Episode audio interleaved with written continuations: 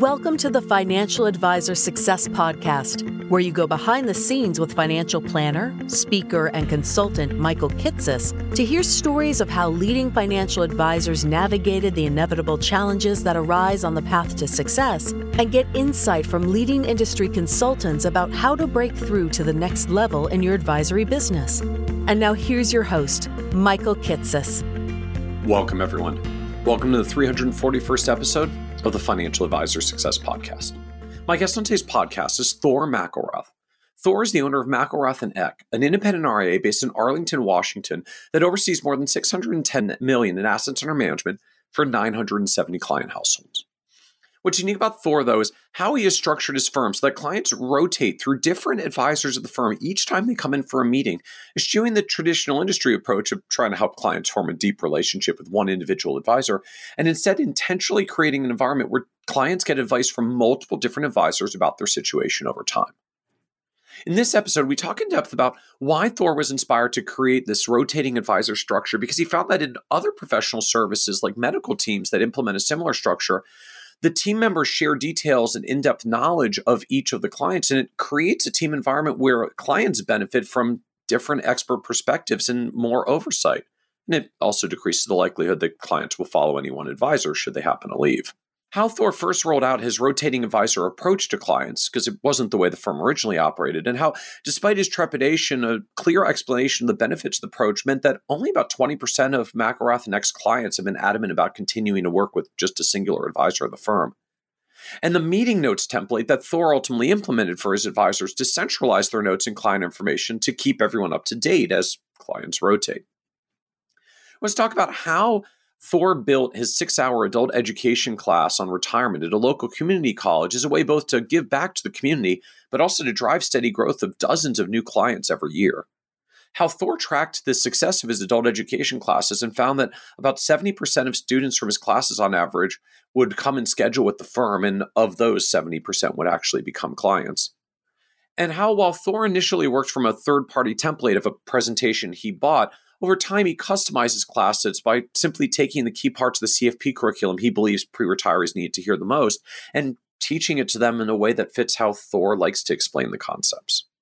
And be certain to listen to the end, where Thor shares how he is happy to be the rainmaker so that his advisors can focus solely on providing the best service for the clients. And then when hiring advisors, he can focus on qualities like compassion and empathy and other traits that go beyond just how many clients they can produce for the firm why Thor believes that it's important to be wary of just accepting anyone as a client because not everyone will be a good fit. And eventually found that he could cultivate more loyalty from his advisors by showing that he was willing to let go of bad clients to maintain a good work environment.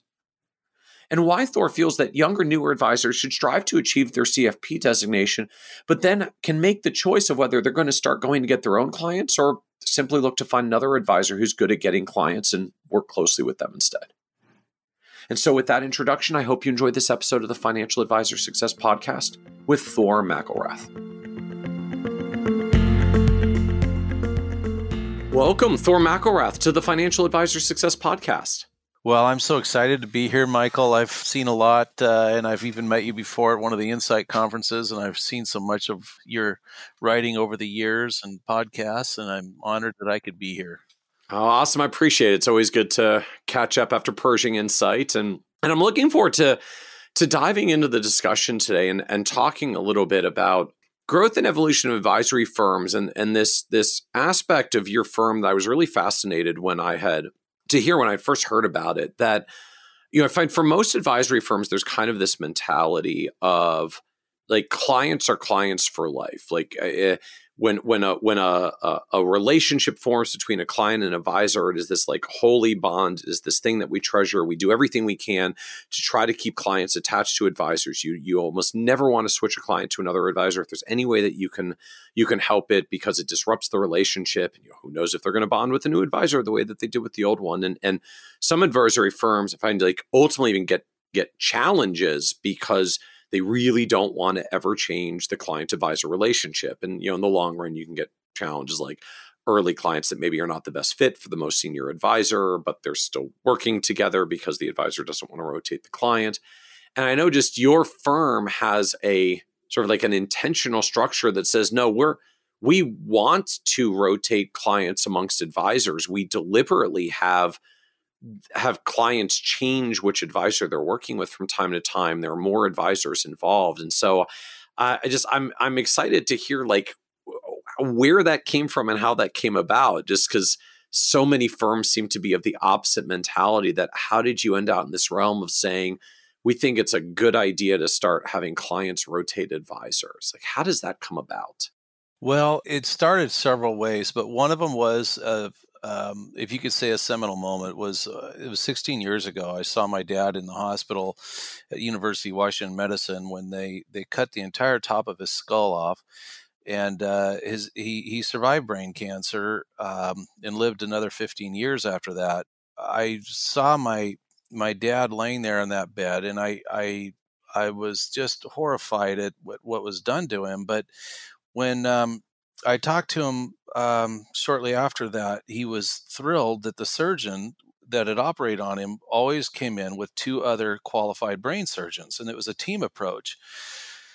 And they had an entourage. I'd see him come in the room with an entourage of um, different uh, interns all the time to pass on this knowledge. And so through the years, uh, I have tried to copy some of the things I've seen in professional services. At one time, I had a lot of lawyer clients, and um, I I noticed that there was another trainee. Oftentimes, when the lawyer would meet with with a client, that they had um, a lot of training going on with this other new lawyer out of law school that that that really learned on the job, and I I saw too with accounting firms. I saw that one day I called my accountant for a simple question about a Roth IRA when these were still in their infancy. And I didn't agree with what my accountant had said. So I talked to one of his partners while he was out for lunch. And um, if it, if I hadn't have caught him while he was out to lunch, I would have heard the same answer from my accountant, and we would have not gone anywhere with. But his partner disagreed with him, and it's the team approach. I think that uh, steel sharpens steel, and we get better um, information when we have qualified minds from different angles and different insights, but also um, different sets of knowledge. So I'm curious then how this manifests in the in the context of the firm because does this mean um, clients oh like always have multiple advisors that they're assigned to in just an overall team context or literally like they rotate and different like a client will have a different lead advisor over time because they're getting exposure to multiple different advisors in the firm. So right now there's myself and three other qualified advisors and um, there's jeremy troy and jacob and not in any order of seniority and I consider them of equal ability. And when the front desk calls the client for their scheduled review, then they try to get the client to see a different advisor. Now, through our CRM system, we use a derivative of Salesforce, it uh, called XLR8. Through that software, it enables us to insert notes if a client is adamant. We do get that. Um, my my best guess is it's about twenty percent of the clientele um, seems to be adamant to meet with the one particular advisor. And when that happens, we still offer an opportunity to meet with a different advisor. But if they insist, which it might be as high as 20% do, then we honor that. We work with that. I'm struck it's only 20%. Like I just I, my my gut impulse would have been probably more like 20% are willing to rotate and 80% are like no, I want to meet with my advisor for my advisor thing. So I'm I'm I'm fascinated that you find it's really 80 20 in the other direction. The majority of clients are like fine with this. Yeah, part of that, Michael, is that we set the expe- expectation up front that it's a team approach, and because it helps to get oversight from somebody else um, to look at your plan independently of the other advisor. That, and sometimes when I meet with a prospective client and I explain this to them, I let them know that, of course, some clients want to continue to meet and they're adamant on this with one particular advisor, maybe his personality or whatever. Um, I do throw that out there with a lot of prospective clients when they come in, but I, I make it clear that it's it's such uh, an important thing and it's such a complex with taxes and estate planning that it, it helps me. I explain to them it helps me to sleep at night as the owner of the firm but it also the, the the primary focus is always on the client to uh, give them the benefit of a different set of eyes overlooking all of their finances. And so is that is that literally the language that you use? Like I'm I'm just curious if I'm if I'm a new client and like I've just started with you and I've been through my first meeting with whoever my advisor was that now I'm going to realize like is not my advisor because it rotates when I come in next time. Like what does that conversation look like when you have to explain to a client the first time like so here's how it works around here like dot dot dot how, how like how does that how do you actually explain that how does that conversation go you know usually it comes up once the client the prospective client asks now am i going to be meeting with you thor or am i going to be meeting with somebody else in your firm okay and, and, um, and that's often the prospect phase i find like that they're someone surfacing that question. That's not even always after they're a client, that may be before. That's correct. That's absolutely correct. So they, they come in, they've been referred to us, or they've come in through one of our classes we teach at one of the community, one of the colleges. And um, it, it's usually uh, brought up by the client that they ask, Will I be seeing you? Uh, or will I be seeing somebody who works for you? And I, and I, that's when I tell them the team approach that I have. Okay. But I just want to make sure I understand this. A lot of other advisory firms, when we talk about team approaches, I guess it's it's a little bit more in the context of what you were saying for your your dad and the surgeons. Like there's always two people in the room. There's always three people in the room because we serve as a team. So we have multiple people staying in the room. But it sounds like your your team context is different because it's not like you and Jeremy or you and Troy or you and Jacob always two person or three person every meeting. It is we're a team. That's why you may see any one of us at any particular time, and the one is going to change over time. And in fact, I deliberately make the one change over time if I can. Correct. Yeah. So if if the client was was being served maybe serviced once a once a year or every 18 months or so, it it might it would probably be prudent to have two advisors. But the average client is is seen um, you know, three times a year, maybe it's two and a half, something between two and a half and three times a year on the average. And what happens is they they have that oversight from another set of eyes going through their financial plan. So if there's been anything um, uh, caught on that, then then the other advisor can catch it on the review and and uh, look at the notes or or just flat out tell the client you know we should we should take those RMDs and and have those go straight to the um, the charity or what that you're that we know that you're doing, and maybe that can help out with the taxes that somebody had missed or something like that. So it's it's it's it wouldn't be good use of of of time and resources um, to have two advisors there, but but having somebody at the next meeting or whatever overlooking it with a different um, that that would help. I, I have um, one example I'm not real proud of. Many years ago, there was a pension that was missed in a plan and um, we caught that and it changed the whole dynamic of i mean the client was suffering at work wanting to retire and uh, somebody had not put in the, the pension correctly so it wasn't catching it in the cash flows. And so a second advisor who came in caught that the first on a review or something that the first advisor hadn't actually set this up correctly and then was able to start the conversation of hey we've so we've discovered something. Correct yeah so I think that's it's important for the different set of eyes. The the clients um, overall have been led to believe right from the beginning that that's that's a, a good approach for all parties involved. So just I'm just trying to visualize like how that works in practice when I'm like when I'm the second advisor coming in and I'm discovering like yeah my colleague may have done this wrong.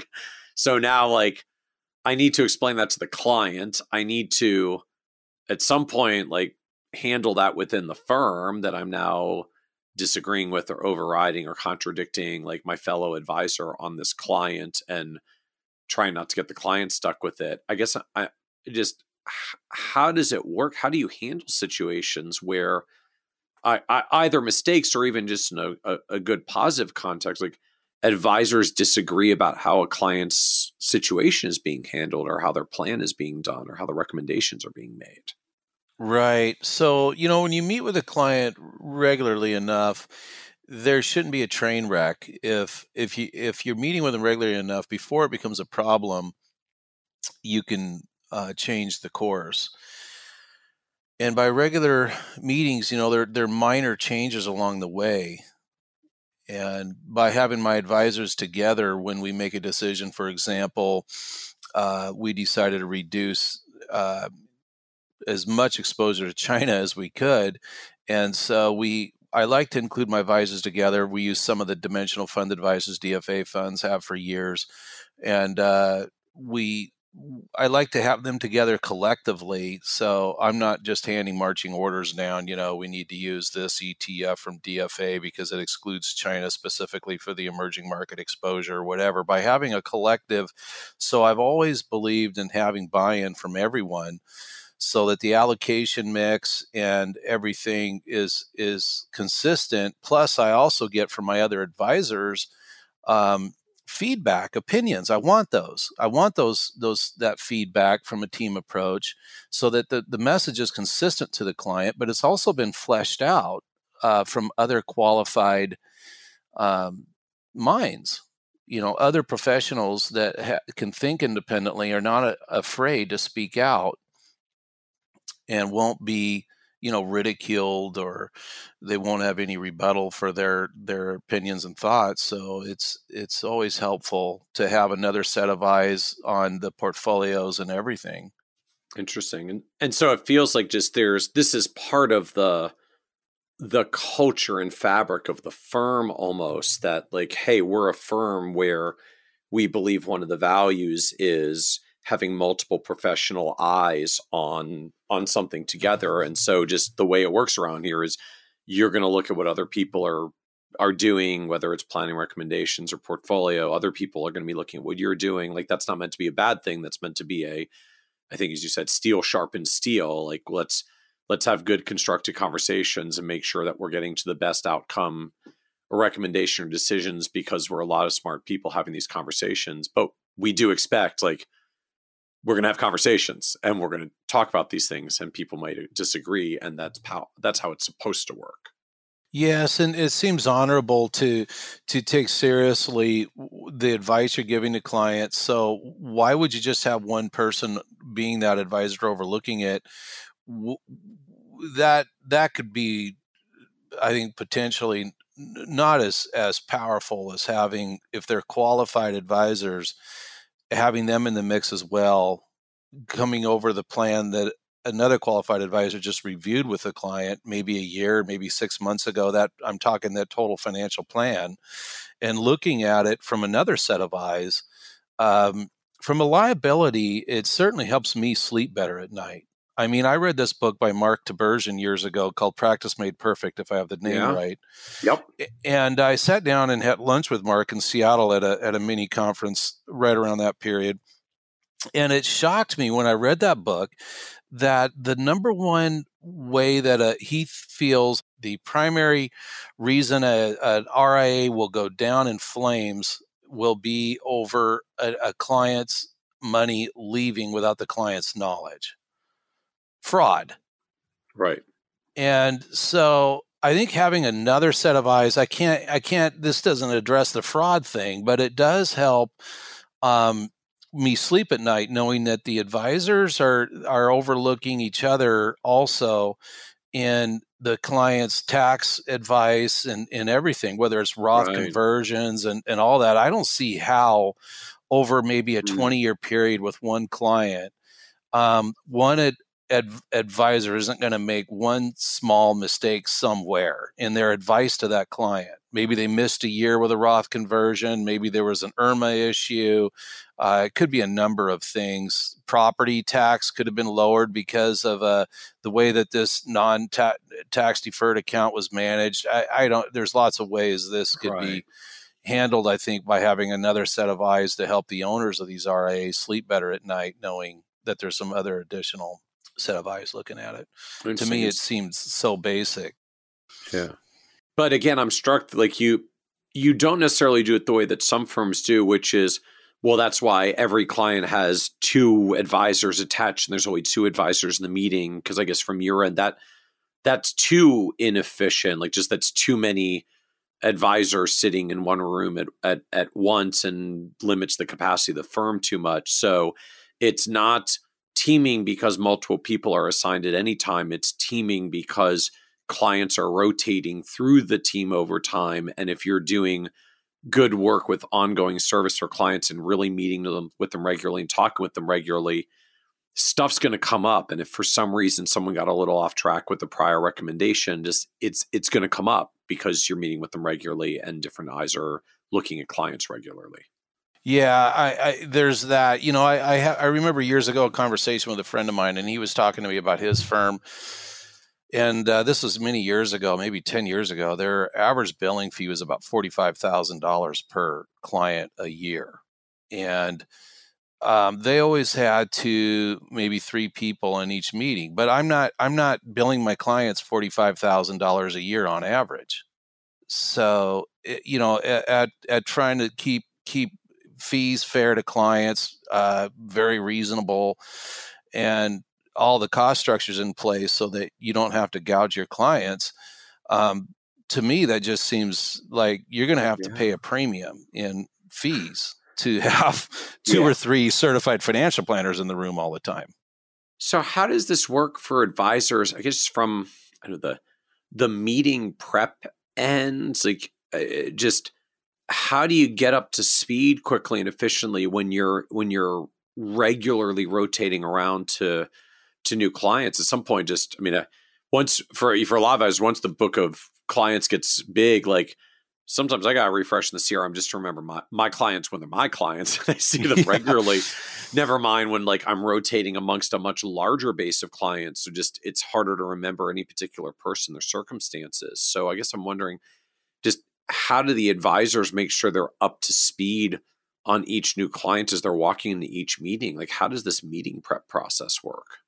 Yeah, that's a great question, Michael. Um, we haven't had a problem with that because we've we've made sure that copious notes are taken. If if there's anyone that that that is bad at it, it's me in meetings. People know when they come across my notes um, they're going to be the most scarce detail. It just is is the big points. But my advisors, their notes, especially Jacob, he has a law degree, and so he he tends to ah, write he volumes. Documents, he documents thoroughly. Good lawyer, Jacob. Well done. he writes volumes on client notes after a fifty minute or an hour long meeting. There will be uh, sometimes three pages of notes, and uh, it's nice, but uh, it's a little more detailed to go through before the client meeting. We generally have about half hour prep time, maybe a little bit longer, maybe 10 or 15 minutes. It depends on the complexity of the client situation. And so going through those notes is is very, very helpful.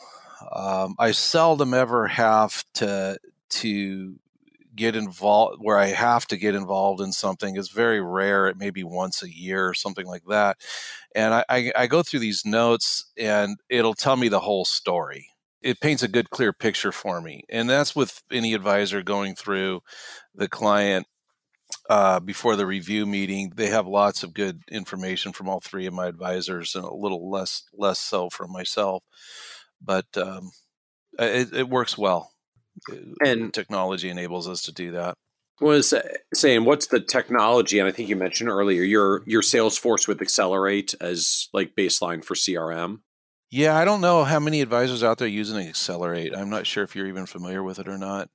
Yeah yeah just as kind of an an overlay an enrichment for salesforce because it's it's Salesforce out of the box is a little rough until you customize it to your firm. So I know just XLR8 essentially build build a template and framework uh, for RIAs that have just the most common regular things that you're realistically going to do and use in Salesforce, but built out for you all ready to go. So you don't have to reinvent the wheel. You can just get basically XLR8 working out of the gates to get up to running quickly with Salesforce. That's exactly right. Yeah, Salesforce XLR8 is is it very very helpful in having a team approach because somebody can pick it up and they can see a lot of information quickly on the client, and um, I don't think that's that's revealing much to advisors. I think it's you know widely widely known that a good CRM allows somebody. So the other the other reason for a team approach is is uh, like if somebody's sick or somebody's out.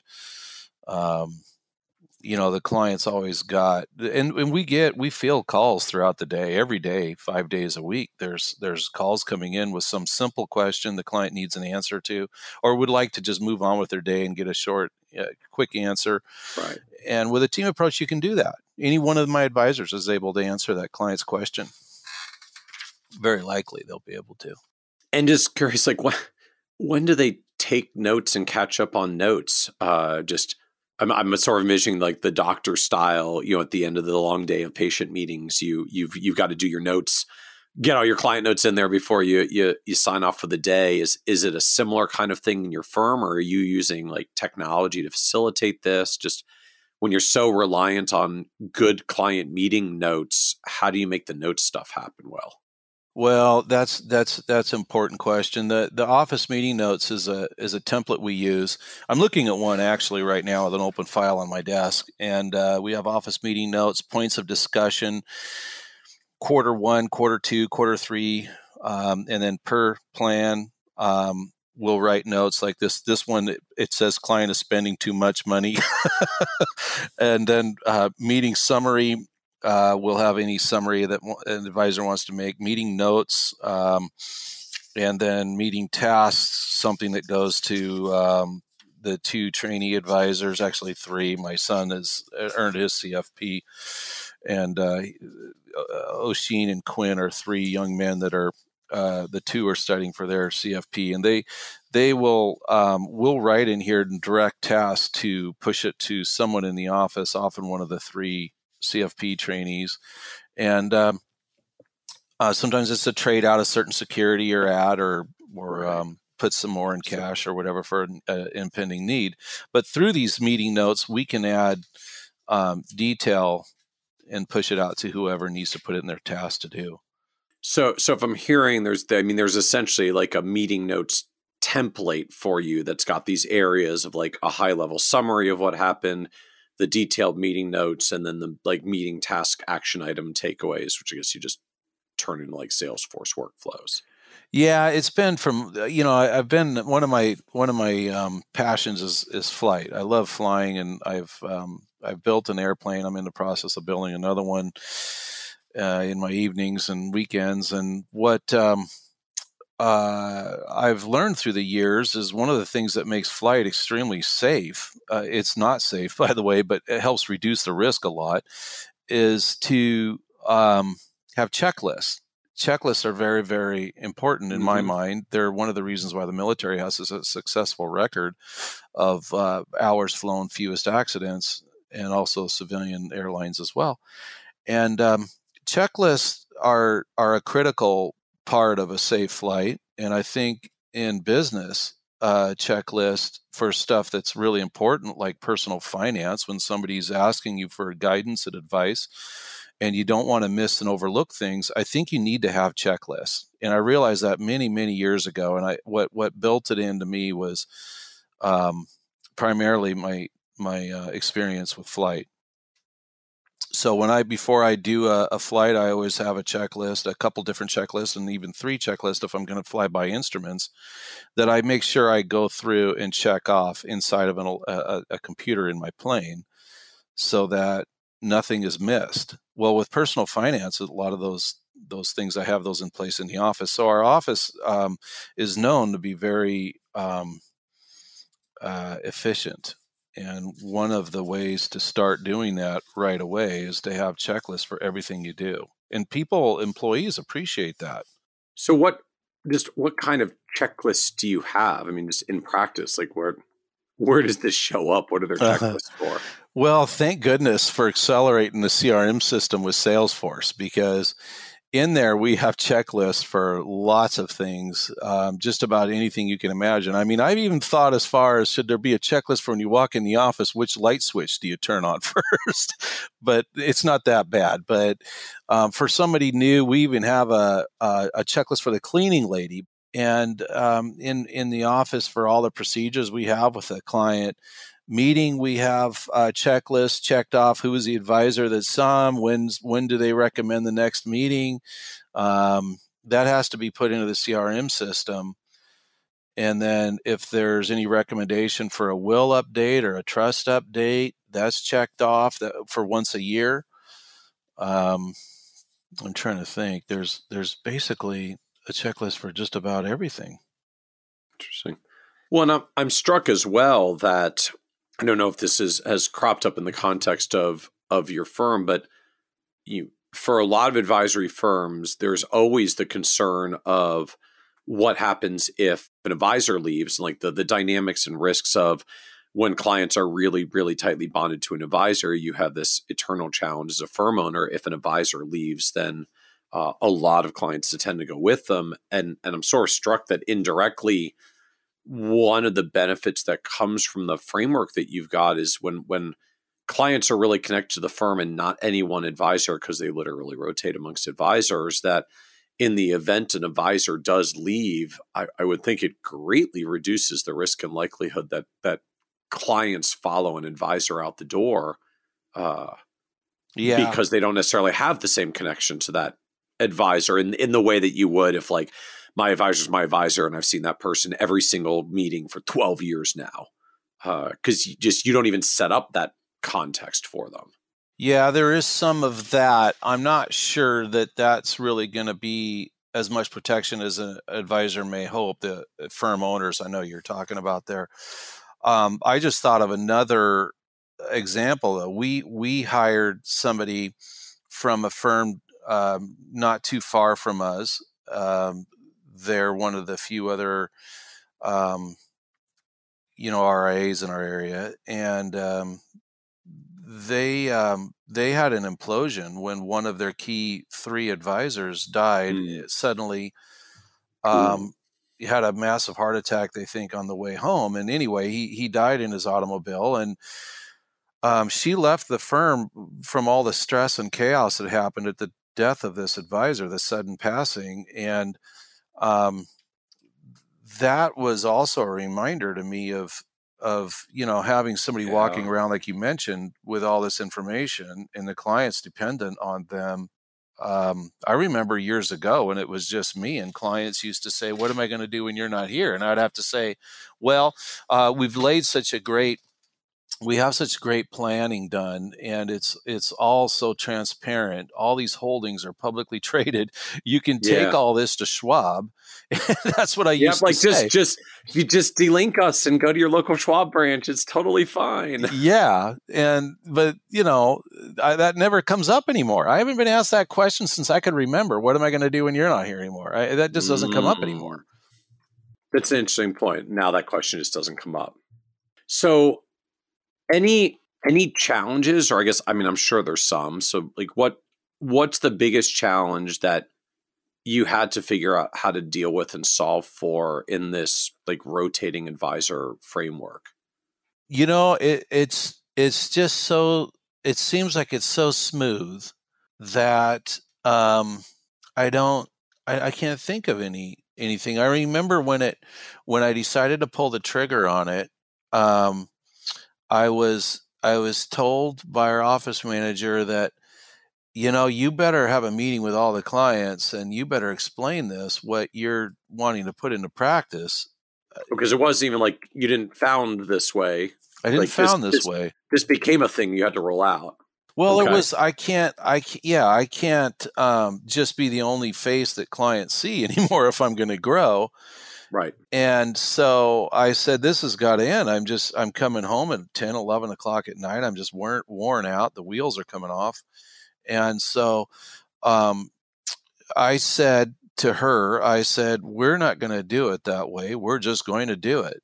And I'm going to, every new person that comes in from now on, I'm going to be adamant that there is going to be a team approach. And if you feel extremely strongly to just work with one person, you can do that. Um, but but moving forward, we really want to turn this into a team approach. But you know, I look back now and I can remember that that we we also had um, needed to start adding advisor relationships to the existing clients and by not announcing it and having a, a meeting with all the clients or making a, a big deal out of it it just it just became normal operating procedure it just became normal practice so, so tell us just about the firm overall. Um, I don't know if you measure by like assets under management or or or clients or revenue, but just help give us context for the the size and structure of the firm overall. So, right, we run a Friday report every Friday. Um, right now, I, I, just looked at. I was thinking you might ask that question, Michael. So I looked at last Friday's, and uh, last Friday it was 611 million under management and um, we we add right now it's about five million a month of new assets under management, and I don't. That's like with market growth or like flows. You're you're like taking in five million a month in in like asset net new assets, asset flows. Five million a month on average is what we have coming in the door of new. Okay. Yeah. Um, year to date, it's um, 28 financial plans and new financial plans. So I think that translates into uh, financial plan updates and FPUs, we call them, and new FPs, new financial plans. I don't have that number in front of me right now, but it's about, uh, I think it's about 10 financial plan updates and almost 20 new financial plans for new prospective clients for new clients that hire us. They pay us $975 and we do uh, a two meeting each meeting's about two hours long. And uh, we go through cash flows and, and give them um, uh, a MoneyGuidePro uh, comprehensive financial plan. And um, the five million a month is a, of average new money was um, the same last year. We had a real slowdown. We were averaging about a hundred million a year um, up until last year. We've just been living on referrals only the last almost three years. Okay. So, how many clients is this? Um, the average household is around 700,000 right now. We have about 970 clients. Interestingly enough, out of 970, there's a bunch of uh, adult children that we don't know that we just okay yeah uh, scattered even some in switzerland uh, one or two there they're scattered around so like the globe folks folks that you accommodated right the client says hey will you you know set up an ira for my for my kids and you're like yes. Correct and and uh, i believe that's about 300 of that total so there's really um, about 600 oh, big number okay. Yeah it's a so it's number. it's closer six to 700 that are really like active actively engaged clients. Yeah seven would be on the high correct and my average advisor has about two meetings a day, five days a week after you take out vacation time and so on. He was going to ask just so what this adds up to on on the advisor end because if you've got um uh six seven hundred clients that like you're actively engaging with and i think you said earlier your your model is is two to three meetings uh with clients every year so i mean you got like 1500 meetings to cover across uh, uh, across a couple of advisors just that like that meeting count gets fairly high fairly quickly. So that is a reality for you of two meetings per day per all week long like 10 meetings a week is pretty normal for you guys. Yeah and and it's even more sometimes like right now um, we have a philosophy: work hard and play hard, and it comes from my experience. I think growing up, uh, Troy grew up on on a 140 acre farm down the street here. Um, and I grew up. Uh, my folks farm uh, several hundred acres of apples over in Central Washington, and uh, we both come from farming backgrounds. And um, I believe strongly in this this work hard, play hard philosophy. And so, what I I try to try to do is summers in Puget Sound are just glorious. I don't know if you've ever mm. been out here in the summertime, Michael, but it's just just amazing. And uh, so I I I get buy-in here on on let's get out of the office on Fridays at one o'clock, starting right before Fourth of July, or right at I think it's always been the week or two before Fourth of July, and then right after Labor Day, we'll start we'll we'll end that policy. But so wintertime, we try to schedule as many meetings as we can, so that summertime and clients don't don't uh, really want to come in and talk to us as much either in the right. summer months. It's so nice. Right, right. So we really bunch up our hours. In fact, we do a lot of Saturdays in the wintertime. We started doing that four or five years ago. I've been working Saturdays for years, and uh, when the kids uh, were grown, and so the my main point is that that we we even have an average of three a day during, for example, January, February, March, maybe April, and then back it starts you know, backing off about now to maybe one and a half on average per day per advisor. Interesting. Interesting. So it's something you really do get a like three, 400 plus meetings per year per advisor. Because you can't do 10 a week all year long because you've got vacation and some professional development time and conferences and such. But you're, you really do live a three, 400 plus meetings per year advisor cadence. Yeah, for sure. Absolutely. Yeah. Yeah, and part of the way to do that is is I've always believed that that advisors should be doing what they do and they should be spending as much face time with clients as they can. So I have everything run in in an office so that it's efficient as possible to keep that advisor interacting with clients as much as possible and not time spending um, scheduling appointments uh, my advisors spend no time prospecting for new clients. We spend zero time doing that during our work days. Um, the only one that does that is me going out to college campuses and doing an education program uh, through the adult education at different colleges. I'm the only one that goes out and spends, and I don't spend daytime hours doing any form of prospecting. So any kind of prospecting for prospective clients is only done off hours and it's only done by me so far. And those advisors are spent all day long just working on client stuff. Somebody scheduling all their meetings, taking care of, fielding all the phone calls. There's there's no vendor conversations other than maybe scheduled on an average of every three months, where we'll sit all of us formally sit down together, and sometimes wipe out half a day with um, you know a vendor we want to look at their investment strategies or whatever or maybe an update so so what does the rest of the staff structure look like just to support your advisors to keep them as client meeting and client interaction focused as they are? Yeah so there's three people in client services and those three people are handling um, that's Melanie, Quinn, and Tanya, and they're managing the the inflows from what's pretty light to us on an average month now of about five million of new money to manage. I don't count any of the growth as anything for the new money. That doesn't doesn't count in my mind. Markets up or down doesn't have any bearing on that.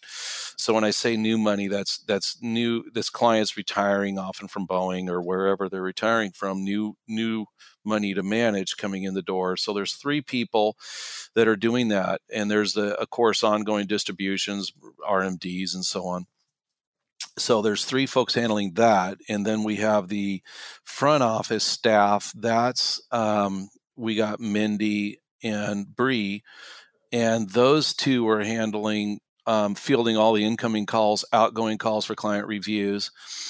Um, that's the main points of that job on the front desk, and then we have Vicky that um, she handles as an office manager, basically the go-to person for ongoing throughout the day um, to do with office management and then like we need to hire a new person oftentimes she she's the one front running all that. And then we have uh, the advisors uh, jake jeremy troy and thor. Then we have um, the the advisor trainees that are we're we're, we're trying to pull up um, although they don't need pulling they're very ambitious and very bright young men. And uh, that's quinn my son dalton. And um, we we have Oshin. Um, I mentioned to you he's uh, going off to Norway on a full scholarship to get his MBA. Oh.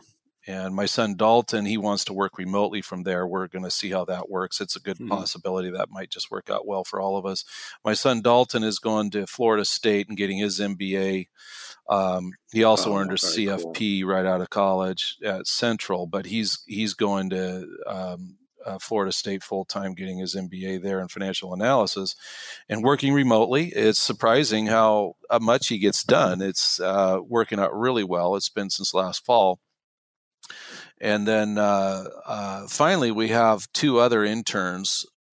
So what what do the advisor trainees, I guess interns, do? I mean, are are these folks who are sitting in meetings and like helping in meeting notes? Are these more paraplanner types that like they're doing meeting prep and financial plan analyses and that stuff? Is it something else? Like what what do they do? So these these um my my son Quinn and um Oshin, they they are and Caden I, I, should include in that too because they're all working together except Dalton's working remotely from Florida. But what they're doing is the advisors are pushing through the trades to make through the meeting notes and they're directing the trades in the client accounts after the, each meeting to make for, for both tax reasons free up more money for income or what have you rebalancing and those sorts of issues that they're handling the, the trading directed by the clients.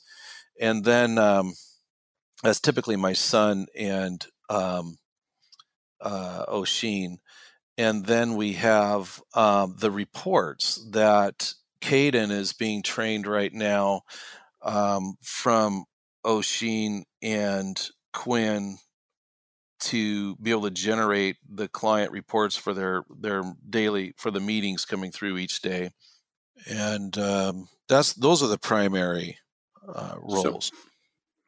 So, so the these dynamics of kind of 900 plus clients in total, but really about six or 600 plus active clients across four lead advisors with the the meeting count and, and kind of intensiveness that you've got.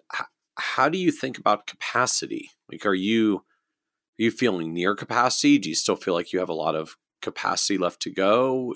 How do you how do you approach that with the volume that you've got already? Like, I feel like we're at a good spot um, you know, my my main role here is is to go around and make sure everybody's happy. um, it makes you know they, they're all professionals. They all know what they're doing. Um, they care they care very much about what they're doing, and um, I need to keep morale high. I, I need to find anything they need, help them with it, um, meet with the client that eh, only wants to meet with Thor, which come you know that comes up, and that's great. I enjoy that. Um, I also mentioned failed to mention that the the trainee advisors they're also inputting data for the new financial plans and the FPUs, the financial plan updates. So they're they're in, inputting that data, and then the advisor polishes it up and makes sure. So there's a lot of mentoring and coaching going on. Um, it's very helpful. Um, I'm very grateful that these these young men have gone through the. Um, they've wanted to be financial planners. Oshin's degree is in economics, but the other the other um, three, it's in personal. It's in the certified financial planner program. All three through Central Washington University. Now Dalton's going off in a little different direction with a financial analysis, but they they already have a desire to be in that right. career so they're they're highly specialized in their formal training but they're really getting the on the job training is really where the rubber's hitting the road and uh, so they're they're um, helping my advisors and they're being mentored by my advisors at the same time throughout the day all day long so we're working very closely together and the advisors don't expect perfection out of them they they are mentoring them it and seems to be going very smooth out of curiosity what what else is on this friday report i just i'm intrigued that you were you were shooting off a lot of really good like businessy numbers. So this is like someone that also loves my like weekly data reports. Like what what else is on this Friday report? So in the Friday report, we run the numbers um, going back about 12 years ago um, of the weekly growth rates in assets under management, and we run um, our trend was 30% a year growth. It's down to 21% a year growth year over year going back um, I think it's it's it's right around right around close 12 years running average. Wow. It's like that that's annual that's annual rate of of what has been growing out over the years. Yes. No, that number includes market growth and market non Right, right, right that that number is strictly AUM, Michael. And w- next to it on the far right, we have number of clients in fine print, and then um, we have on the furthest right of the column the um, trajectory with a 30% assumed growth where we should be at. And right now, that's right a little over a billion, not 610 or 11 million. and we, we also have a, a another group that joined us from a broker dealer out of uh, the LA Basin area last year. We don't include them in our uh, AUM, but they're growing very fast. There's two young, bright advisors. They're both certified financial planners.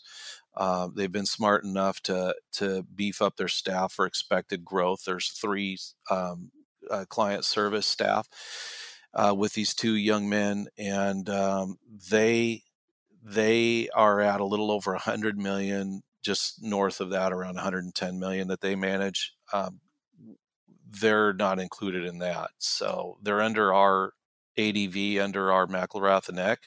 Okay. And and where does this come from? Like, how do you actually generate this?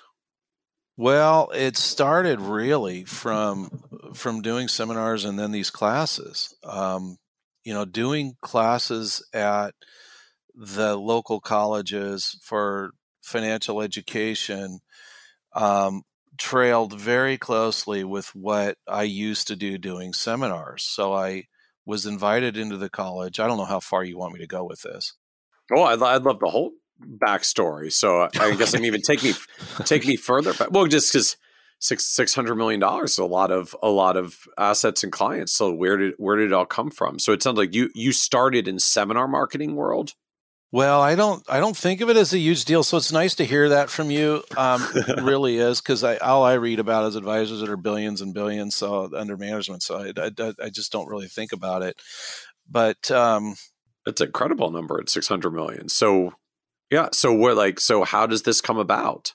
We had. Um, uh, I had an invitation to teach an adult education class at the local college, Everett college, and uh, back then it was called Everett Community College, and now that a lot of the community colleges don't like to be called community colleges anymore. And uh, so at first I turned her down. I was helping her with some statistics uh, class she was taking with some homework, and I just thought, you know, I'm too busy for that. When she said, "Hey, Thor, you know, you might be interested in doing this adult education class for our for our college," and uh, the couple doing it work for um, uh, um, at that time it was Smith Barney, and their their they're they're dissolving their marriage and they're fighting over who's gets who gets to keep doing the class and the class is getting too small and so oh it's just goodness. getting pathetic. Yeah she said sometimes we're getting two people signing up for the class and they're fighting over who gets to teach it and she said it's just not like what it used to be. And so I, I said I don't have time for that, Karen, but uh, appreciate the offer anyway. And then um, don't remember exactly what I'd said, but I, I, just thought you know that would be crazy for me to do that. Then um, about a month later, um, I don't know what came to me, but I, I realized, you know, that could be really fun actually teaching in adult education. I and I started thinking after work on my drives home what I would what I would teach and what I would say and how I would say it and the things that I saw that that that were just seemed all wrong. And so anyway, I I thought you know that might be kind of fun. So I called her up and she said, "Why don't you come down and meet with Sue, the director of the the college here? And uh, I'd like to, um, you know, brag you up to her and sell you to her." So she goes, "Why don't you drag along some material that you think would be important in teaching a class?" And I says, "Okay." So I showed up and right away they said, "Yeah, let's let's do this. Let's put you on the calendar for these dates." So what was the class on? I mean, what were you teaching? It was on retirement planning. It was it was like uh, retirement planning today or something like that. And um, and when when was this? Like just where when I when I can tell we? you it was in March of 2006. Okay. And um, so I I went out there and um, the class was full. There was like 40 people there. And um, I remember as I was walking to the class, I, I heard all these all these um, people on the playground and all the all the um, things going on at the at the campus, and I, I thought, geez, this is just not going to out on the campus. All these all these young people, and I thought this is this is crazy. The adults coming out to this thing. It was hard find, finding parking. So anyway, I got there and cleaned up, you know, wiped the desk down and got the class cleaned up, and and um, people showed up, and um, I couldn't believe how eager they were to learn. All these people working at Boeing down the road, and some from Microsoft, and they were just so hungry for knowledge, and I just immediately loved it. I just loved it, Mm. and um, it was in a total. It was an environment where I didn't have to buy everyone a chicken dinner. and it sounds like like Everett Community College is doing all the like marketing, promoting, like getting getting people in seats. You're you literally just have to show up and teach. You literally have to show up. They they handle the enrollments. Um, now, what we did is we we hired a service to handle the mailing to increase because when Karen told me there's not enough people showing up anymore, I realized there's got to be some way to to augment this, and um, so um, I hired a company to handle the the mailing, and um, I bought their books from them, and Well- I found that that that the books weren't they were heavy on insurance, but I so I just didn't use the book and I didn't use their PowerPoint. I gave the book out uh, because the company wanted me to buy so many of their books. So I just told people we're not going to use the book, um, but here it is. This is for your own use after the class. And I warned him. I said it's heavy on insurance and things like this. Be, But because just the the company's deal was like we you know we don't charge you a bunch for doing the seminar mailers. We charge you for the books, correct. which were sold at a premium, and that was just how they got paid. So what what was the company that you were working with to to do this? Back then it was called FMT, and Okay.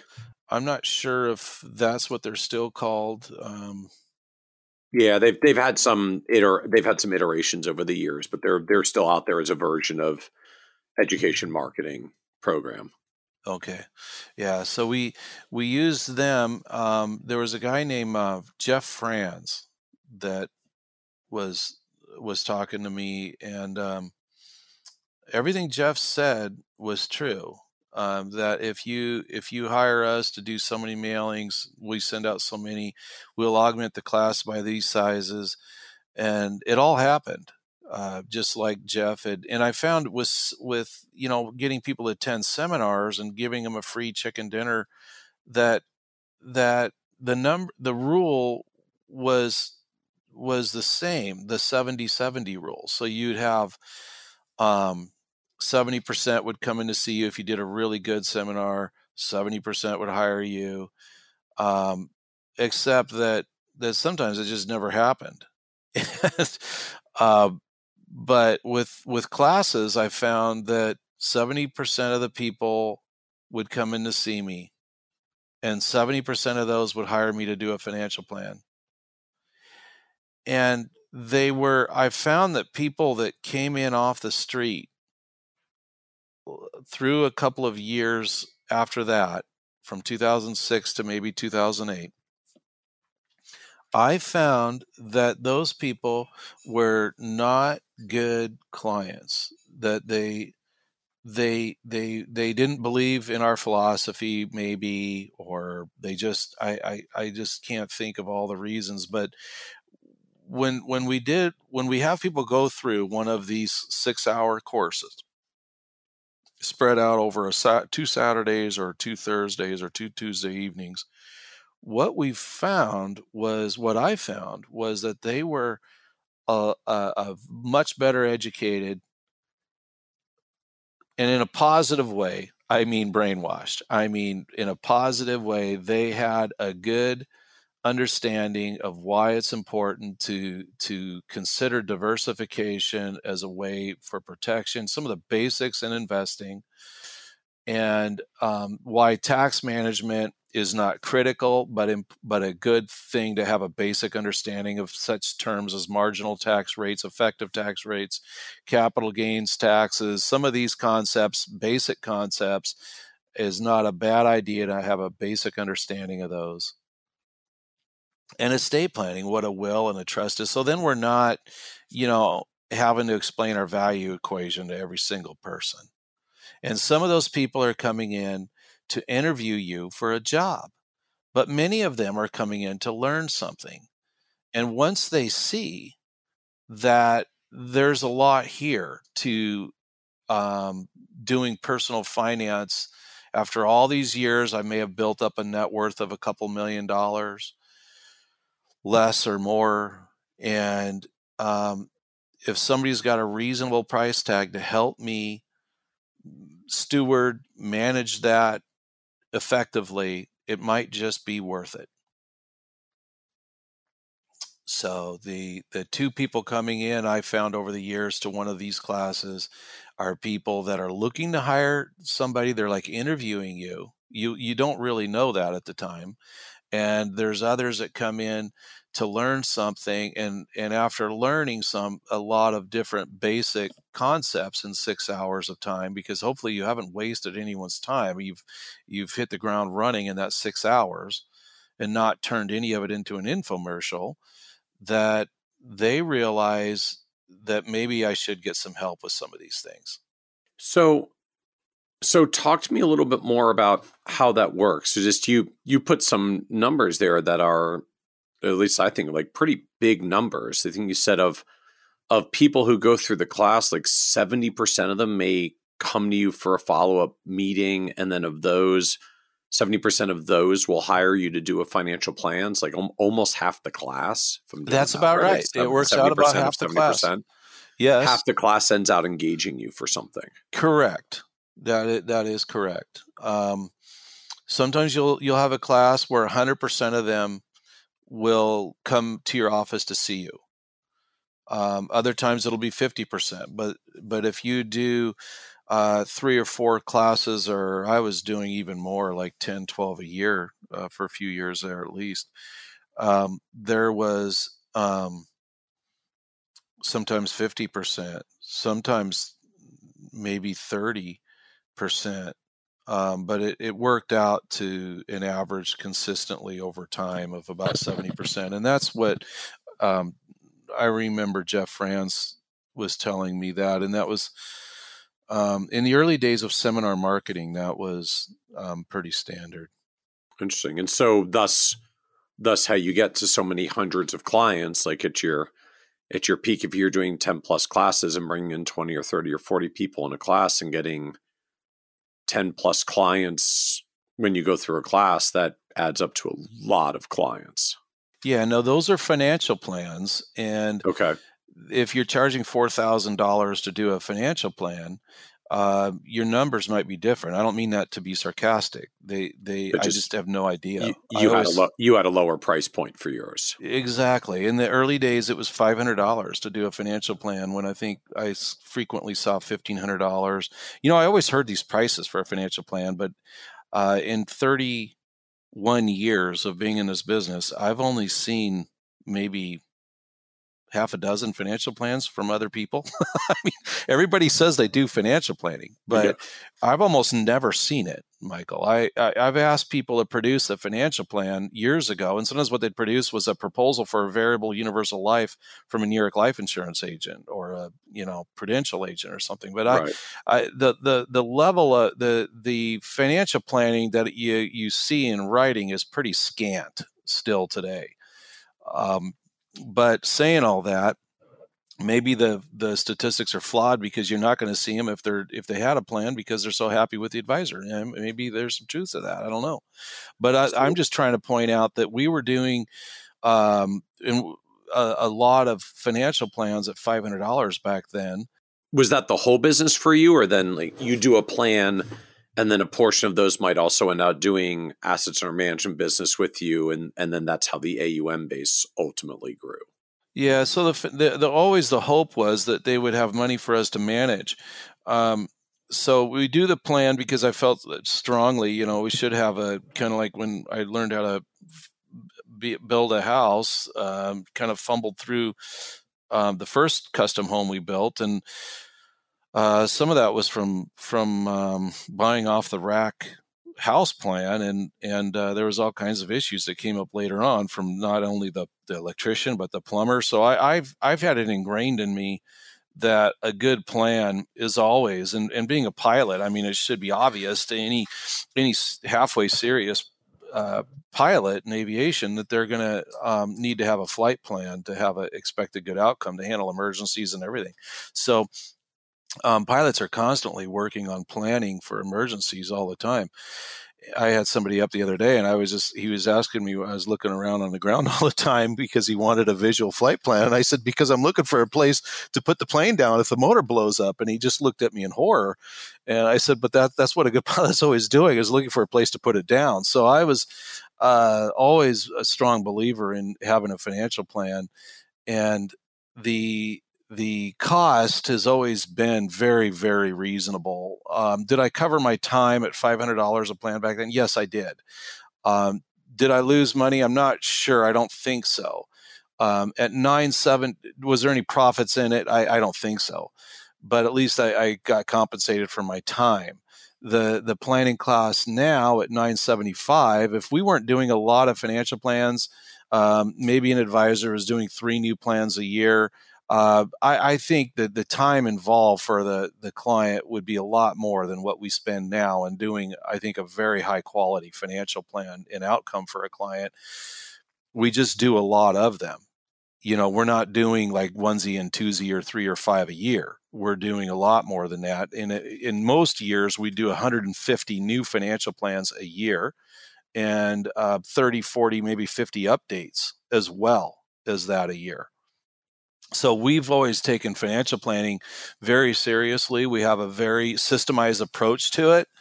Um, I remember years and years ago with one of the software vendors, that financial planning meeting was like six, eight hours long. And um, the client, it was just as miserable for them as it was for me. you know, so we want um, the planning experience to be meaningful. And when the client leaves, to have actual data and specific advice to act on so that they're empowered to do it themselves if they want to. And what we find is that most of them engage us to do it. Now, a lot of these plans, when when advisors do these, this the way I do it is they're not going to get money to manage right off the bat with with many of these. There are people that are still working. Um, they're often a year, two years away from retirement, maybe five and um, your payday comes when they retire most of these people if you stay in touch with them and keep doing their financial plan updates. I mean we, we would not do financial plan updates for $475 do we lose money on it? I don't think so. Do we make profit? Probably not again. But we we at least get it compensates for the time about right. And um, what happens is if you keep these financial plan updates for these people and treat them honorably is that uh, they'll almost always hire you to manage their money when they retire. They'll want your help. So, Thor, help me understand how you actually turn this into business. Like, I understand about 70% of the people in the room would would come to see you for a financial for i guess for an, like an approach meeting and then 70% of those do a plan like how do you actually get them to come and meet with you? And just like not have that be awkward or like inappropriate in a community college classroom context like how do you how do you actually do that to get them to go from being students to being prospective clients? I think the first uh, thing to do is to make sure that you're very careful that everything you do is not exaggerated in any way, that you're self-critical and you're you're you're you're auditioning for a job potentially in front of you know uh, maybe as high as 20 couples. Right. And maybe there's 45 people in there that that, that that's not un, that uncommon. Um, and what happens is you're they're looking at you very carefully and you need to be careful that you do not exaggerate anything that you're very transparent and very likable. And how do you do those things? In my mind it's just being authentic and it's and it's trying to appreciate the value in every human being as corny as that sounds it's it's really putting effort into that. And if you do those things, you come across as a pretty gracious kind of person that, somebody wouldn't mind hanging around with for five minutes at least. And how, how so you when do you do that, you, you, you tell them, pardon me. Uh, no, go ahead. Like, just how, you how tell do you do the ask? So you, you need to tell them up front that when we're over with when we're through this class, I'm going to spend a few minutes explaining some of the ground rules. When we're when we're through with this class. Everybody here is going to be invited to my office for a complimentary consultation. I'm off. I'm off the highway on Smokey Point, and uh, big glass building right off the freeway there. And uh, we'll send you out a packet of information. Tell you we'll put in a brag card, try to make you think we're all really nice people, and we'll want you to bring in a tax return, um, any financial statements and uh, make it a competent conversation so that I can give you some specific advice, some specific ideas. In hour time, you should have some pretty good um, ideas and things you can use to you to help improve your financial life. And then if you want to hire us, we have a separate charge for a comprehensive, detailed financial strategy. I don't like using the word plan much because it doesn't really say a lot. So I a strategy to me uh, says hmm. some specific action steps, what we should do, and so on. So I tell them in just those words, Michael, and I, I tell them, I look at them all in the eye, and I tell them when you come in to see me, you'll have some specific advice, and uh, in that hour and then if it feels like it's a good idea to hire us, we send you away and you can pay us when we're done with a financial plan, generally in about a month. we'll have a couple separate meetings. So I explained the process very quickly, uh, briefly. I said, if you want any more information, you can find it all on the internet on our website. I'm not going to turn this into a commercial, folks. And then I, I move on. That's that's it. And then at the end of the class, I tell them, here's a survey from the college. The college needs us handed back tonight. Um, I drop it off in the uh, at the at the main office, and then answer candidly what you thought of this class. Please answer it as as critically as you like, because um, at the end of the year they give me back all the marks and show areas of improvement. And then I have my own. If any of you want to see me, check yes, I want to see Thor for that complimentary consultation. These are areas of improvement that Thor could utilize, and uh, if you put my your email address down here, folks, you're going to uh, forever be uh, slammed with emails from me, and they'll never end. And then uh, that's it. I, I, take those. If they check yes, they want to see Thor for a complimentary consultation, then then you do the follow up immediately in the morning. Somebody's calling. And and where did the presentation come that you're delivering for this? Like, does the college give it to you when they invite you to do retirement planning today? Or like did you have to make this from scratch? Or did you like find a 6 hour retirement workshop in a box? Like where where's the actual presentation come from to do a 6 hour class? Okay so originally i used fmt uh, for basically the turnkey mailing to get the classes okay. up because I, I couldn't stand the book um, and the PowerPoints, I never liked it. So I just stood up for three hours the first session, three hours the second session, and I went right off almost entirely from rote memory. Because you've done these conversations so many times with clients, like I'm just going to start sounding off on the things y'all need to hear about. Uh, what I did is uh, is I always write an outline on the board, and in that outline I go through eight topic areas and it ends with estate planning. um, near the end will, or middle will be investment planning and tax management and so on the the basic topics. And then um, i use that to keep my head um, focused and i have lots of handouts i use. So throughout the evening or if it's saturday morning i'm walking around with handouts handing them out just like in a regular classroom. And um, i have two boxes i keep i walk in with those and i have them all organized and i lay them all out on a on a desk in front of me and i use those uh, prodigiously through the through the class. And then now i've developed my own books and powerpoint completely on my own and paid to have those uh, printed up in a more polished more professional in, in a way that I could use. So the old ones were heavy on insurance, annuities, life insurance. Um, you know, we, we don't find the need for retirees to be hmm. uh, bulking up on whole life insurance and typically yeah. not the need for life insurance. And um, we even find that most long term care insurance, when you go through the analysis, that uh, a lot of that stuff can be self insured. So we, we see the book is heavy in those things years and years ago, and I just right. never liked it. So, so as it's evolved for you, like version one, I mean, what you were describing, like tax management, investment, estate planning, like you're essentially just writing like CFP board topic list kinds of things, and just kind exactly. of sound, sounding off in the areas, right? Like if I've got eight of them and I spend uh uh 20, 30, 40 minutes each plus some questions, six hours goes by pretty darn quickly. And then as you did enough of those, you started making your own version of, okay, I'm going to make my own PowerPoint.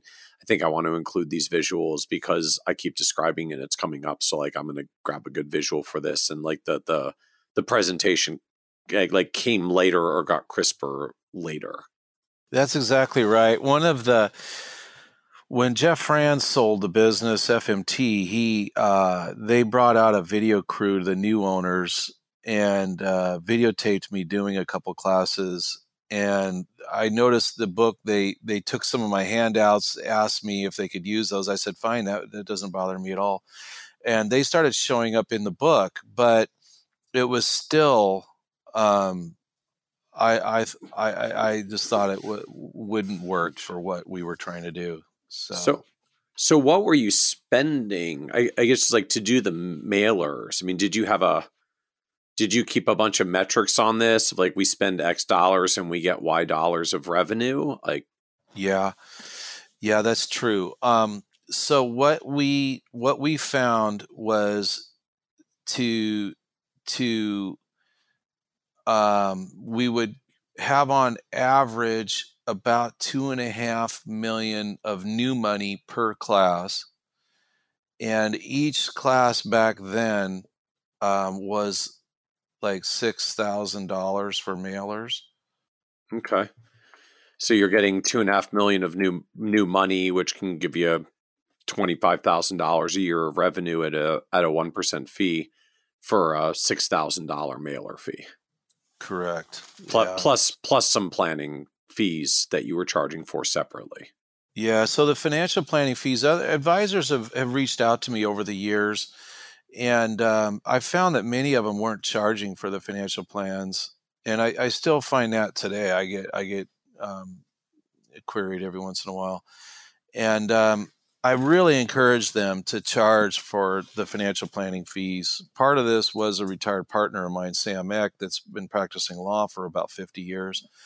And Sam has always been adamant that advisors should be charging fees for their, their financial planning um, why would an attorney do a will for nothing? I mean, that would probably scare the dick, daylights out of people. If you know, why are you doing this for free?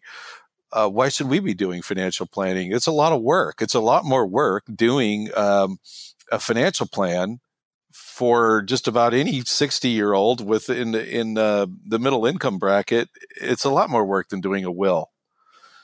So why should you not be charging for it? So I found that with the planning fees, we would cover entirely the cost of the mailing.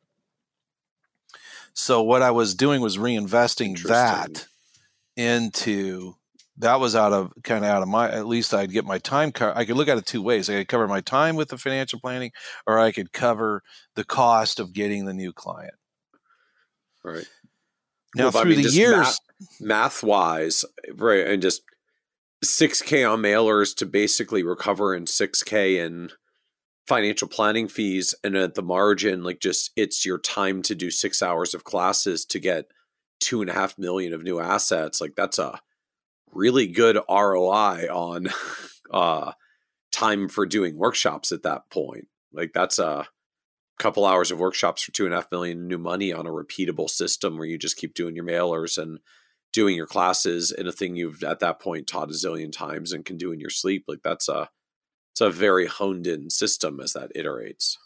Yeah one of my friends that um, has uh, taken my advice and they're they're using um, the we're we're giving them our our books and everything.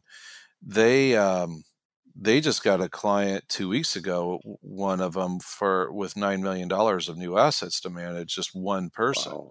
and sometimes we would get that a client with you know um, a large investable asset base and that would skew the numbers way out of the park but over time i, I think that everything re, you know reverts back to the mean and yeah. so i think what we're gonna what advisors all of them are gonna find is that that that either do what I'm doing as a systematic approach to getting clients and growing their firms, or they're thinking about it is it's always going to be the same if they just do the same basic things. Because some classes are going to be I've seen evenings where I would do a class and I overheard someone like in the men's room. I went in there and walked out. And as I was walking out, I heard I heard people in there saying, "We got to go see this guy. We can't wait to go see him. This this guy's got you know this is great." That's what you like to hear. I've heard that, and uh, of course, that's when you get the hundred percent of the class maybe coming right. to see you. You'll have your evangelists, of course, during a break. They'll yep. they'll go around and tell everybody, "This guy, I think he's really good because he's saying way different stuff than what my guy or my gal is saying." Right and so that's where you'll get some of these really high but over time it's going to work out the same where anybody does it just like i do it. They're going to find it. It's about two and a half million of new assets under management. And then as their firm grows their referral rates are going to start really kicking into high gear. So well so and on that vein i mean you said earlier growth growth has been slower for you lately and that it's predominantly referrals. So is is are these educational workshops not not part of your marketing world anymore? They they haven't been for several years um, since COVID. Um, it really it's it's it's been pretty much nothing, and so we're because COVID just knocked knocked out in person stuff, and it, it didn't bounce back afterwards, or you just didn't even want to go back and try anymore. Well, the the college wanted us to do Zoom only, and we did two of them last mm. year, and it was so unfun to me. Yeah, from the I can attest from the speaking end as well. Just as a speaker, virtual like seminars and workshops are really unfulfilling. Like you you thrive off of the audience interaction and the energy of other people and like it's not the same in any way shape or form when you're doing it yeah. in front of a camera and there's no one else in the room. It's just you and a screen and some faces on the screen, maybe if they even have their cameras on. Yeah, when I when I first met you at Insight, I, I felt your energy. It was, I, and I, I totally understand. I uh, because I do that myself, and um, it's so different. And my advisors, they want to start doing it now too, and um, you know, they want to do the Zoom because they saw all the evenings I left the office at four o'clock, four thirty to show up an hour early, make sure that the desks were cleaned off and everything was good in the classroom, get my handouts ready. And they saw that in the late nights and um, they want to do the Zoom. But I was just, we were just talking about it that you know, it's it's just uh, you guys can do the Zoom, all right, but I'll go out. Everett Community College, Everett College has opened it back up again for live. Mm. I'll do that, and you guys can do the Zoom. And and we'll see who puts up some better numbers in a while. Well, there it's interesting. I, I've talked to advisors that um, do it the same way I do it exactly. In fact, some of them I've mentored, and um, they are reporting outstanding result the same with the Zoom. Oh, interesting. Yeah, they're reporting the same. Um, I've got uh, in different parts of the country.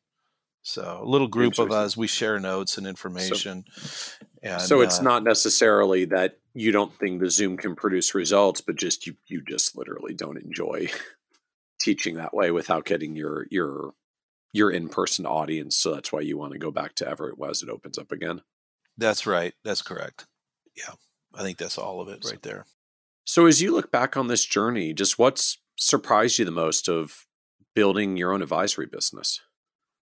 Well, um, I, I've I've liked seeing the the fiduciary talked about a lot more than it used to be. I remember years ago trying to describe to people what a fiduciary was when I dropped the broker dealer many years ago now, and uh, it was almost twenty years ago. And um, you know, trying to explain it, people's eyes just glaze over. It didn't mean anything to them, right? But nowadays people are of course i think we all know are much more keen on that um, i'm surprised that it didn't happen sooner but we uh, you can see you could have seen it you, you saw it coming though with more of the colleges coming out with cfp specialty programs. There's even a doctorate i think in financial planning at a couple schools now.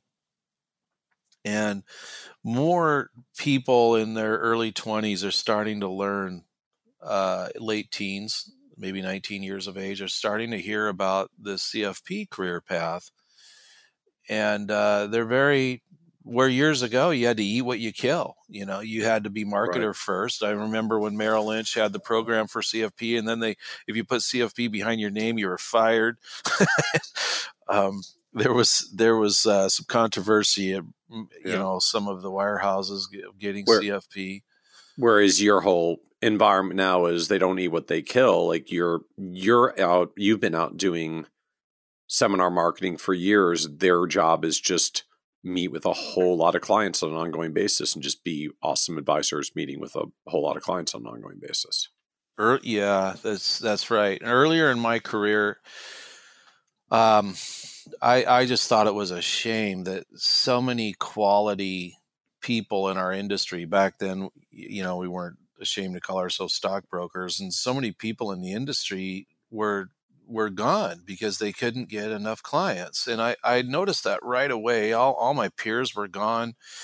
And I learned from that that you know there's a lot of quality people that are no longer around me that are gone and they they just can't get in get any clients and so I made a decision a long time ago that that what I need to do is I need to um, use my strong work ethic and I'll be the rainmaker and I'll bring the clients in and I'll get these people that would otherwise be thrown out of the industry because they're they're not a rainmaker or a salesperson, God forbid, or they they just can't get clients, but they're great people they want to serve. They they love what they do. And Jake and Troy, they came from that environment. Jeremy, nobody would give him a job, but he was getting his MBA, his second master's, his second graduate degree, and uh, sharp guy. He is uh, very sharp. And uh, Jake and Troy, um, Jacob worked for AXA Advisors. He was top of his class at law school, and uh, but he couldn't get um, enough clients to to stay in the business. And Troy worked at Waddell and Reed, a very bright guy, um, always does the right thing for clients and always will. And um, he will put other people before himself and he'll suffer as a consequence if that's what it takes. And these this is the kind of people that you so, want. And there's I've yeah people like that come and go and it's just like let me go out and be the rainmaker i'll go out and i'll bring the clients in you just have to help me take really good care of them and you focus on being the best greatest advisor you can so more you know uh, good there's a lot of firms growing that way yeah. that people don't have to eat what they kill. So, what was the low point for you on this journey of building the business? Well, I remember in 2008. I'm sure you do too, Michael. Mm-hmm. were tough times. And seeing people's portfolios down 25, 35, maybe even 40% at the lowest bottom. And, um, you know, those were low points when you you had um, political leaders that you know didn't really have anything optimistic to say and you you know it was very you saw people losing their homes. I remember i, I had a guy that um, helped build a house for me.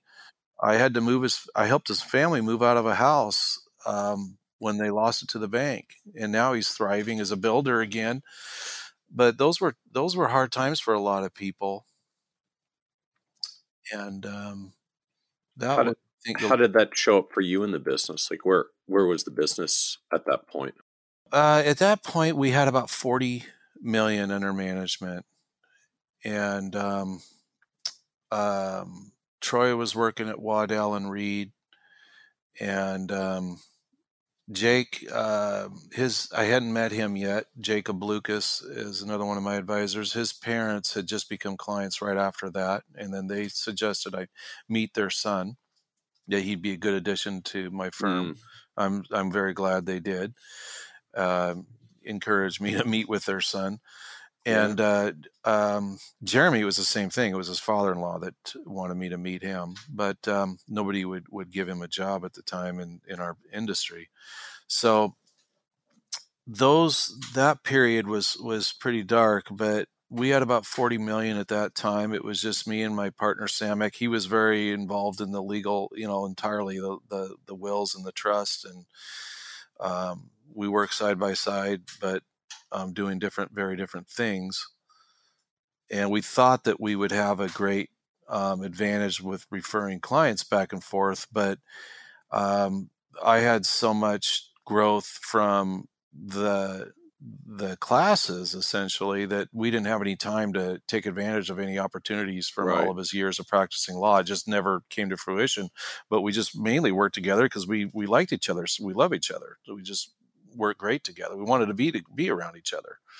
Sam Eck, my uh, part retired partner, but um, those were that was a period that I don't want to relive again. But it was uh, it was it's been good, solid, steady growth ever since. So, what do you like know now? You wish you could go back and tell you from 15 plus years ago when you were getting getting going in the independent channel. I would, I would, I would encourage uh, all anybody on industry to make sure as a prerequisite, a basic that you get the CFP. I love the Certified Financial Planner program. Big fan of it, and um, that you always become a prolific reader in anything to do with history. It has a lot to do with with finance in a lot of ways. Um, you you understand all things about personal finance and people and um, be careful about trying to help every single person that comes in the door because mm.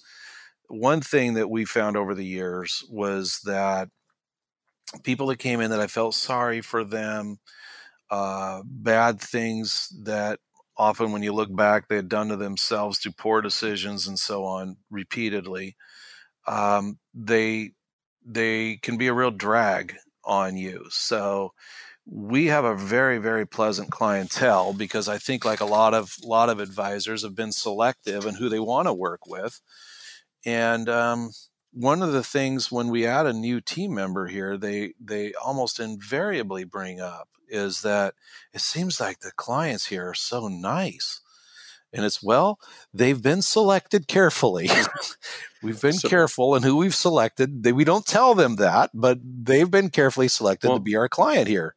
So, how do you handle that for the ones that aren't a good fix? It's one thing to say, like, be careful trying to help every single person the door. It's another to actually reject said people when the when the time comes, right? Like, it's it's it's hard to turn people away who who are in need, who seem to be in need. So, how how do you actually tell them no and turn them away and make that work?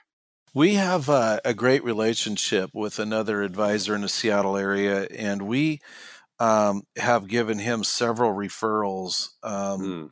Several of all three have been pretty big clients, and they were just one of them was had just fallen into a massive amount of new wealth, um, and he was so mean to everyone in the office, and I, I'd heard it repeatedly. I decided to take it more ser- seriously and look into it. And when I heard that he demanded a special report every week, eh, and that he was asking for for more and more, uh, that was unreasonable. Um, I called him up and I said, I, I need you to move your accounts out. I need you to find somebody else to work with. And he didn't even ask me why, but I let him know that he wasn't welcome here anymore. And he asked me how much time he had, and I said, "Take all the time you need. We we just we just don't want to work with you anymore." And um, I had uh, a couple other uh, experiences like that over a couple decades where they were just mean people. Um, one of them wrote me an apology letter after I asked him to go somewhere else and said he was on some medication and it um, and odd, uh, you know, he worked for the CIA for a number of years, um, but um, the damage had already been done to the relationship. And um, one of them was an accusation of sexism to Troy, and um, I looked into it and found out that no, uh, she was grave, grossly uh, had exaggerated something that nobody could construe as sexism in a comment and um, no reasonable person. And so she seemed to understand that it was, we didn't want to work with her anymore. And um, what it did is it showed Troy that I valued him as a employee and as a friend, and that I would choose him over somebody that decided to uh, more than once take their bad day out on an employee. Any other advice you would give younger, newer advisors like looking to come into the industry today and get started? My advice has always been consistent, Michael. Get that, start on that CFP, um, learn a lot about history, people. Uh, a lot of what happens repeats itself, and understanding a little bit deeper than the average consumer about um, administrations and prolific spending and how it can affect uh, gyrations in money supply and how that can affect when growth rates pick up inflation and how have a have a good be able to explain something at any given moment that is probably pretty accurate uh, just because you have taken the time to learn about your craft and learn it well and not just the obvious stuff like the latest changes in the tax codes and taking an interest in those things, but also history.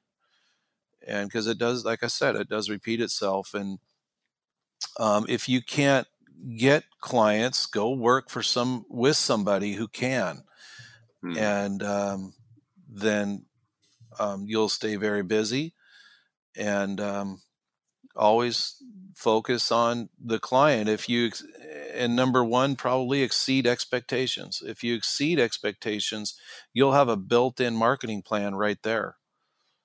But you have to exceed them, and sometimes that may mean um, stay open, go to go to the office Saturday morning and open it up for somebody who's panicked about their job doesn't look secure right now and the world's changing for them suddenly some event happened and and be there saturday morning for them if that's what it takes i think i think being flexible with people and making it fun having a good time so as we wrap up this is a a podcast about success and just one of the themes that comes up is the literally that word success means sometimes very different things to different people and so you've built this wonderfully successful business by any objective measure. The advisory firm's in a great place right now.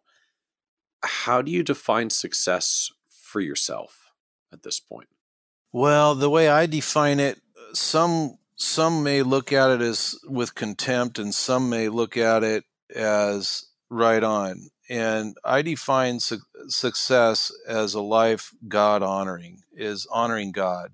And at the end of the day, um, everyone's going to give an account for how they live their life, and it and it being 50 turning 53 last year i, I can tell you i don't uh, the years just fly. Time time goes fast at least for me it has. I'm sure you would say the same. And at the end of the day i, I want to be that good servant that that was god honoring in what i did knowing that i'm not perfect in an imperfect world. But um, i give credit to my creator god who created me and um, I take in all people that I may not agree with, um, but that's not my job to judge them. And um, I just want to be God honoring in what I do throughout my work day and uh, do the best I can with the and use the talents I've been given. I've I've learned through the years that I have been giving a talent given a talent in personal finance and um, empathy for people and compassion and using those skills combined as as I look for those traits in um, people that I hire. I want a trait of empathy and sympathy for people, but also um, somebody who's not entirely intimidated by numbers and has an interest in personal finance. Those are, are traits I think necessary to thrive in our business, but that's I think there's a lot more to this life than just having career success. I know many have had far more career success than myself. And um, I don't spend any time thinking about it. Um, and uh, it's try to exceed expectations. But at the end of the day, there's a lot more to this life than just career success. There's far more. You'll have an empty life if that's what your what drives you. At the end of the day, that's just not enough. Amen. Well, thank you, Thor, for joining us on the Financial Advisor Success Podcast. it was an honor, Michael, and I I'm so uh, honored that you would you would invite me here. Uh, I'm I've been uh, a fan of yours. I've appreciated um, your style and the the way that you've um, grown yourself. Um, it's it's been and there's a lot of very positive things people say about you in the industry. Awesome. I appreciate that. Thank you. Want even more ideas, tools, and resources on how to break through to the next level of success as a financial advisor?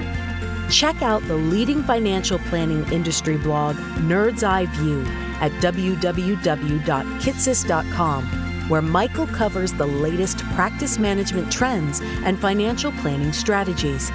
And by joining the members section, you can earn IMCA and CFP continuing education credits, along with exclusive member content Get it all now at www.kitces.com.